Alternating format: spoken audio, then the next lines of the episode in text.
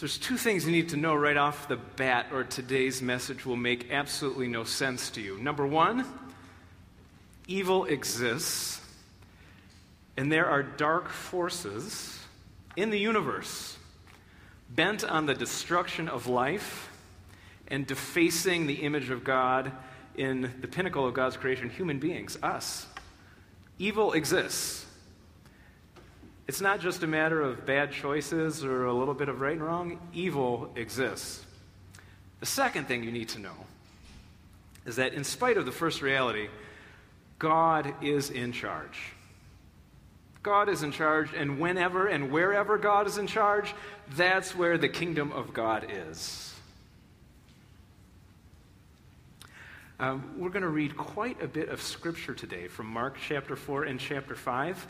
Uh, when the words appear on the screen, wherever there are yellow words, that will be the voice of Jesus speaking. And because uh, the church is the body of Christ, I would invite you as the church to be the voice of Jesus in the scripture reading today. Have your assignment? All right. now, this text uh, comes after Jesus had spent a long day preaching and teaching and feeding thousands of people. Okay, so if you can imagine, at the end of the most exhausting day you've ever had, this is where Jesus is at. That day, when evening finally came, he said to his disciples, Now, in this case, just a quick pause, the other side meant the other side of the Sea of Galilee, which is a pretty large freshwater lake. They were making a, about a seven mile trip from west to east across this lake in 2,000 year old boating technology, right? So this would take maybe two hours under normal circumstances. The Sea of Galilee, this lake, um, is actually 700 feet below sea level. And only 30 miles away, there is a 9,000 foot tall mountain Mount Hermon. And what on occasion happens is the cold winds come off that 9,000 foot mountain and come sweeping across the lake, and some crazy storms can develop.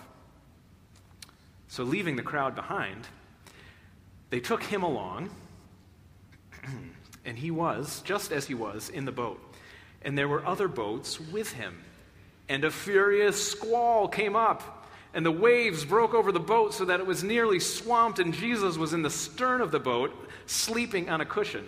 That's pretty tired, by the way, right? If you're in a massive storm and you're sleeping. His disciples woke him up and said to him, Teacher, don't you care if we drown? And then Jesus got up, rebuked the wind, and said to the waves, and then the wind died down, and it was completely dead calm. And Jesus said to his disciples, Why are you so afraid? Do you still have no faith?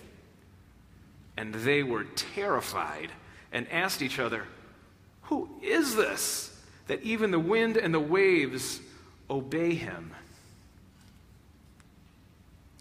Here's the thing that screams out of this little anecdote that Jesus is in charge. You with me on that? Do you know anybody who talks to the weather? Can Rob even talk to the weather? Even our newsman cannot compare and command the weather. Probably not even the weather people. But Jesus, the Son of God, is clearly in charge of the forces of nature. He speaks one little word quiet. And the massive storm falls flat. Jesus not only has power, but the Gospels demonstrate for us that Jesus himself is power. Now, here's the question I think that's fair to ask. Okay, Jesus is in charge of, wow, the forces of nature.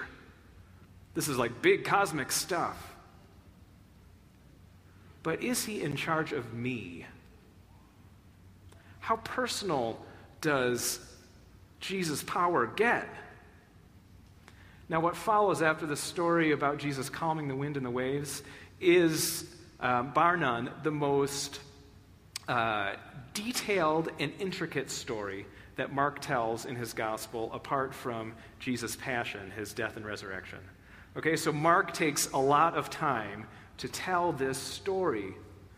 because I think he wants his readers to know that Jesus' power makes such a big and personal difference. So here's the story. So they went across the lake to the region of the Gerasenes. And when Jesus got out of the boat, remember how tired Jesus was? I mean, they just made a few hours. Immediately, a man with an impure unclean spirit came from the nearby tombs to meet him. Now, this man lived in the tombs, and no one could bind him anymore, not even with a chain, for often he had been chained hand and foot, but he tore the chains apart, broke the irons from his feet, and no one was strong enough to subdue this man. And night and day among the tombs and in the hills, he would cry out and cut himself with stones. Exhausted, tired Jesus crosses the lake, tries to get a nap in, gets woken up, calms the mighty forces of nature, finally gets to the beach, and this crazy man greets him. This man is a disaster. He is a wild man. He is a man in whom there is literally pandemonium. Do you know this word, pandemonium? We teach you two big words today. So the prefix pan means like everywhere or all. Like middle, middle schoolers, if you've taken earth science, Pangea is like when all the earth in prehistoric times was one giant landmass. Pandemonium means where all, pan, demonium, daimonium, where all the devils are. Pandemonium is where there's complete chaos, where evil reigns, where the demons hang out. And inside this man, there is complete and utter pandemonium. And on top of his inner chaos, this man is like a champion MMA fighter to boot, right? Nobody can handle him. Their ancient way of handling his strength and craziness was to try to tie him down and bind him and keep him in one place, and not even chains could hold him. And the tattered remnants and the broken chains on his hands and arms are symbolizing the chaos and the catastrophe that are going on in his spirit and his mind and in his inner life. He is all alone, living amongst the tombs, all alone. But inside, there is this world of craziness and chaos. By the way, this is a sign of poor health. And many of us, to some degree or other, experience this when you are all alone on the outside. But when you feel a swirl of chaos or competing voices or conflict or the uh, push and pull and tug of extreme anxiety within, right? Many of us know that reality. Alone on the outside, too much going on on the inside. And the opposite is health and peace. When you are comfortable being with as many others as life asks you to be in any given moment, and when you carry inside of yourself a quiet and still contentment, a centered, God oriented peace. If you are living in anything like the first reality, alone on the outside and chaotic on the inside, the one thing to take from this message today is seek Jesus' help by spending time with Jesus' friends, whether it be a counselor, a friend, a pastor, uh, someone who can be with you and help. This was the state of that man, this untamable man whose personality center was not, I don't believe, just an ancient way of describing an extreme, violent form of mental illness, but he had been literally overtaken by the darkness. His mind, of course, he was mentally ill, extremely. His spirit, his soul, his body, all of him was getting worked over. Now, it is always the work of the devil, of the evil one, to disfigure, to distort, to destroy the image of God in human beings. This is why the song, A Mighty Fortress is Our God, exists, because in every generation, the devil comes up with ways to undo, undo and disfigure and distract It is his job not just to pick on us one by one or as a big group, the church. Evil wants to ruin and deface all of creation. And the devil is very good at this. And he has done a number on this man. It is such a far cry, this man alone living among the tombs, from God's original intention when God made Adam and Eve and when they walked in this beautiful and verdant and abundant Garden of Eden together and in communion with God. Such a great distance from Adam and Eve to this man who cries out and self harms himself with the sharp edges of stones. Clearly, the neighbors were deeply put off and scared by this man. Do you think Jesus was uncomfortable? I don't think so. I mean, Jesus just calmed a massive storm. Would Jesus, who commands the forces of nature, be scared by this man? Jesus, who not only has power, but Jesus, who is the power? Do you think he's frightened? Here's how the story continues. You have some more work to do. When this man saw Jesus from a distance, he ran and fell on his knees in front of him, and he shouted at the top of his voice, What do you want with me, Jesus? Son of the Most High God, in God's name, don't torture me. For Jesus had already said to him,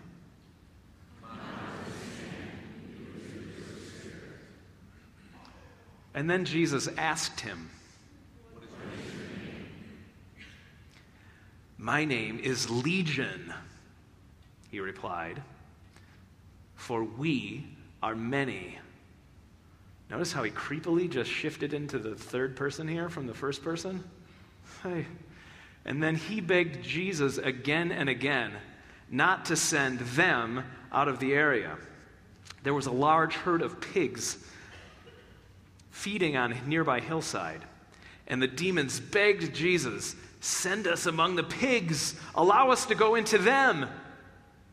And Jesus gave them permission, and the impure spirits came out and went into the pigs. And the herd, about 2,000 of them in number, rushed down a steep bank and into the lake and were drowned. Unbelievable, this story. Jesus' holy presence triggers a powerful reaction from the unholy. This always happens, by the way. Whenever Jesus shows up, whatever is dark or from the evil one lifts its voice and starts going crazy. Now, what's amazing to me is that the demons recognize and know exactly who Jesus is. You know, they don't try to describe him as just a rabbi or a teacher. They don't try to diminish who Jesus is. They scream out, Ah, it's Jesus, the Son of the Most High God. We know who you are. It's ironic to me in that we human beings uh, spend a lot of time trying to convince ourselves that Jesus is not the higher power, but that we ourselves are the higher power, when true evil knows exactly who the higher power is. And the demons try this little trick or joke on Jesus. Now, it's a powerful thing if you give a name to someone, right? When parents go through the decision of naming a child. Or if you ever had the experience of someone older than you in a bullying fashion giving you a name that is not your own, a nickname or a derogatory name that then sticks with you. It is a powerful thing to be named or labeled, and what the demons are trying to do in this moment is exert their power and influence over Jesus by showing him they know his name. We know you're Jesus. We know you're the Son of the Most High God. And then, to turn the tables, Jesus asks, What is your name? And the devils give a tricky answer. They don't actually give a name, they give a number. This man says, My name is Legion, for we are many. Now, a Roman legion was 6,000 soldiers. I don't think this man's intention was to say, I am full of 6,000 different evil forces. His intention was to say, It is crazy and crowded inside of me. And even though they don't give a precise name, they give a number, a wild number instead, Jesus has their number. Okay? Jesus is in charge here. Jesus has their number. And like the song said, one little word from Jesus shall fell them. Now, if the intention of evil is to totally undo and destroy this man, to ruin him, Jesus knows this and allows the demons to continue their destructive work, but not upon the man, not upon the man who bears the image of God. The demons try pulling this fast one on Jesus by naming him and then saying, okay, if you're going to send us away, send us into the pigs instead, so at least we can hang out in the area. I don't know how demons work or why they would rather be in pigs than out in the disembodied air, but this is what they want. And they think that they are, you know, maintaining some control over the situation by asking this. And Jesus, amazingly, grants their request. It strikes me as funny. The, the evil asks for something, and Jesus is like, fine, sure. And he casts this chaotic force of demons into this herd of pigs. Now, the demons create a fit of frenzy wherever they go. And these kamikaze devils fall victim to their own destructive designs and then tumble headlong off this cliff, and the joke is on them. Okay, Jesus and his disciples are Jewish, right? From a kosher Jewish perspective, here's what happens they're unclean spirits, impure spirits and they get sent into unclean animals, impure animals, and then both of them get wiped out by getting drowned. Like, this is great. Jesus takes care of two unclean things at once. And the human being who was um, impure is cleansed. It's a great irony. Jesus plays a joke on these demons. And this should be good news for everybody because after this, there would be free bacon for months. Does anybody like bacon?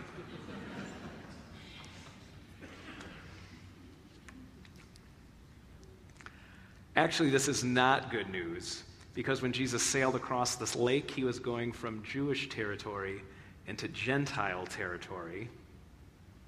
And even though the Gentiles would have no problem enjoying some bacon for breakfast, 2,000 pigs is a pretty massive financial loss. Let us check out how the locals react to this extraordinary turn of events. Those tending the pigs ran off and reported the events in the town and the countryside, and all the people went out to see what had happened. And when they came to Jesus, they saw the man who had been possessed by the legion of demons sitting there, dressed, and in his right mind. And they were overjoyed. No, they were very afraid. Those who had seen it told the people what had happened to the demon possessed man and told about the pigs as well. And then the people began to plead with Jesus to leave our region. So the reaction of the people is twofold to be very afraid after witnessing the radical transformation of this man. And when they heard about the pigs, presumably because they were so upset about what how bad Jesus was for business that they just want him out of the area immediately. Instead of giving Jesus the key to the city for healing this man, they give him the boot instead. They literally kick him out. Now, it's a second request that Jesus is going to answer that seems very strange. The demons ask a question, and Jesus says, Yes. The people say, Jesus, get out of town. And Jesus says, Yes lest we look down our noses at these folks, we should notice that we too, even if we have been lifelong followers of Jesus and believers of God, we too can suffer some similar spiritual realities. Oh. that was a little creepy. Anybody else see the microphone moving on its own?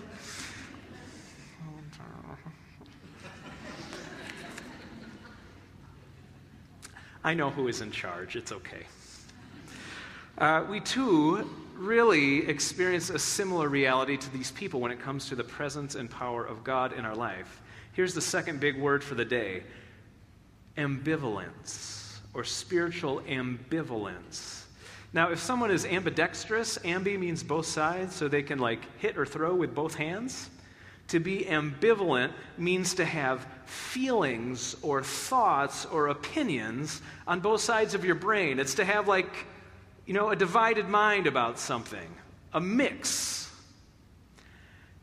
And when it comes to God, most of us, most of the time, are pretty deeply spiritually ambivalent. And here's what I mean we are both attracted to God on one level, and because we're sinners still, we're repelled by God at the same time. We desire Him and more of Him, the new creation part of us, and we resist His work in us at the same time.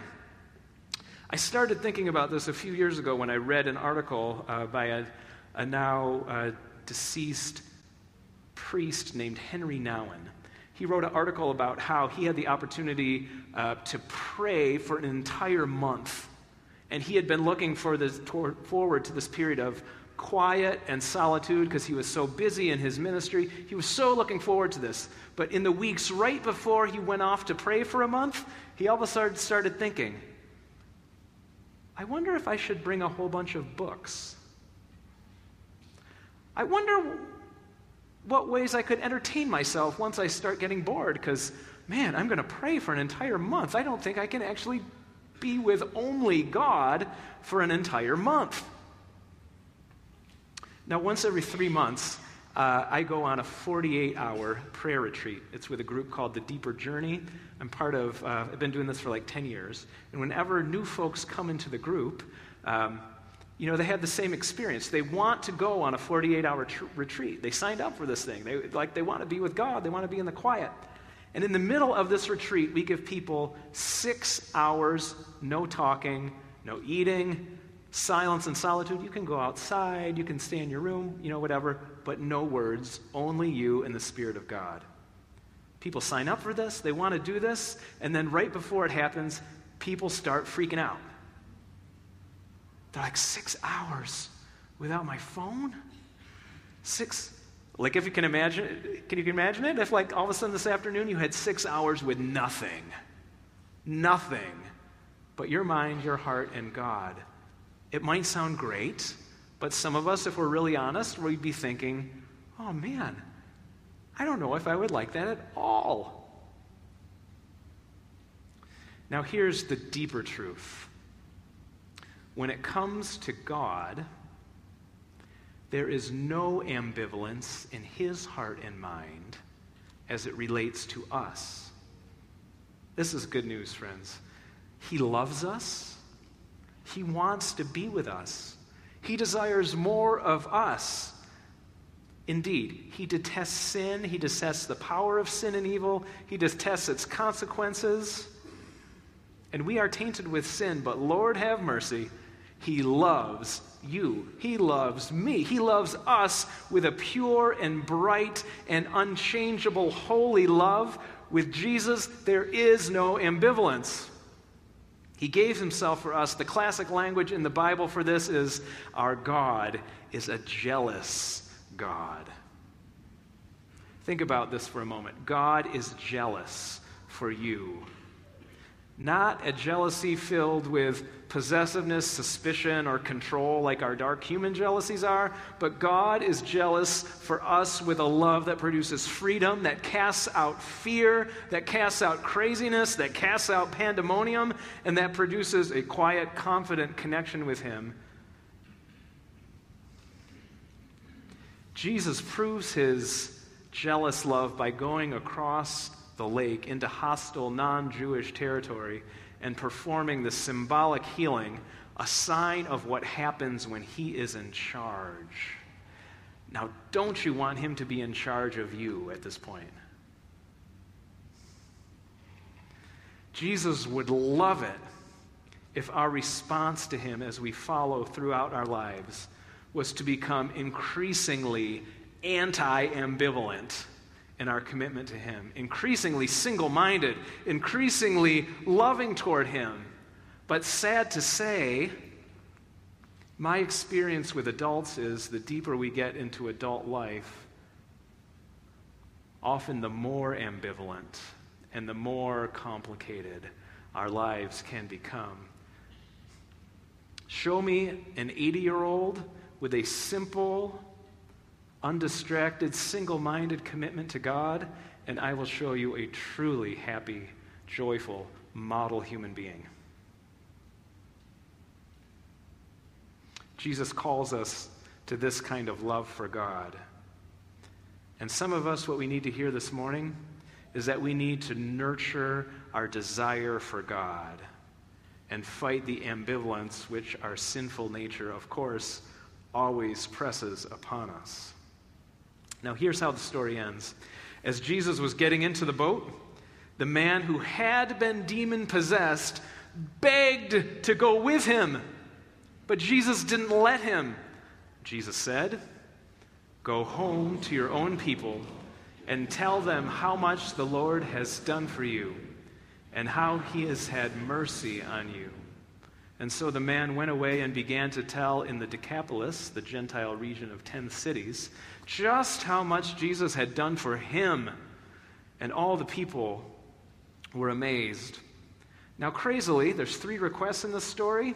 Jesus says yes to two and no to one. Jesus says yes to the demons who want to go into the pigs. Jesus says yes to the townspeople who want him to leave their town. And Jesus says no to the guy who wants to leave the, his old life behind and get into the boat and follow Jesus. What is Jesus thinking?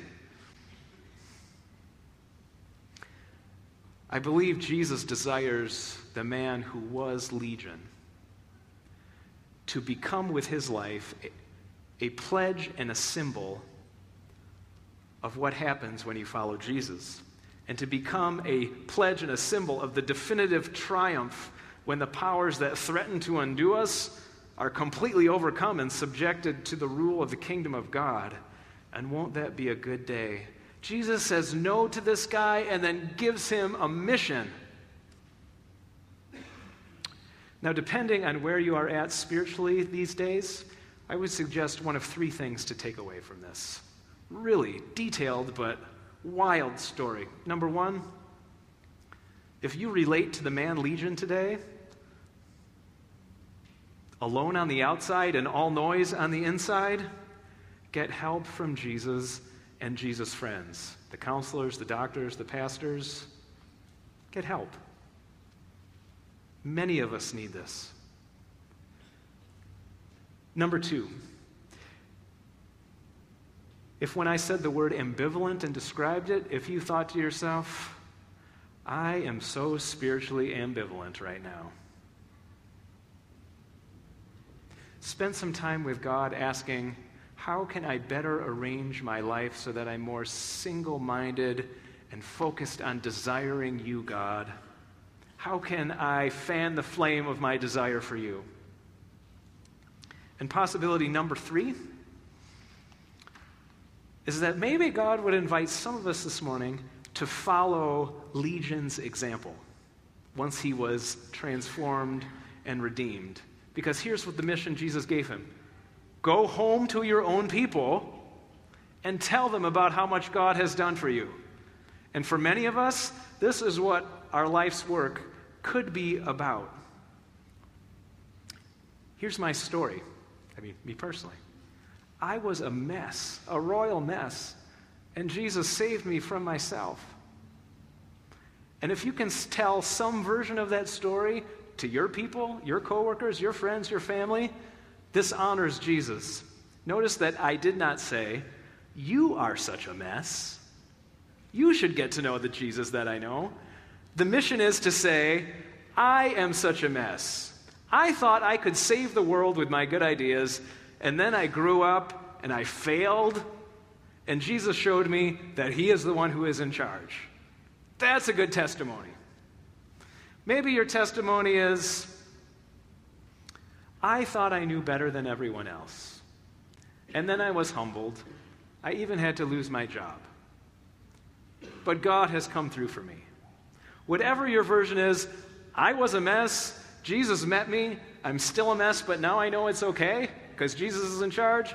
That is the story to tell the world. Now, there's another good old song that tells the story exactly Amazing Grace. How sweet the sound. It saved a wretch like me. I once was a mess. I once was blind. I once was lost, was blind, but now I see. To hear that song perfectly fulfills what Jesus asked this man to do go home to your people, to the people who knew you when you thought you were the best, and tell them exactly what God has done for you. We stand, let's sing these words together.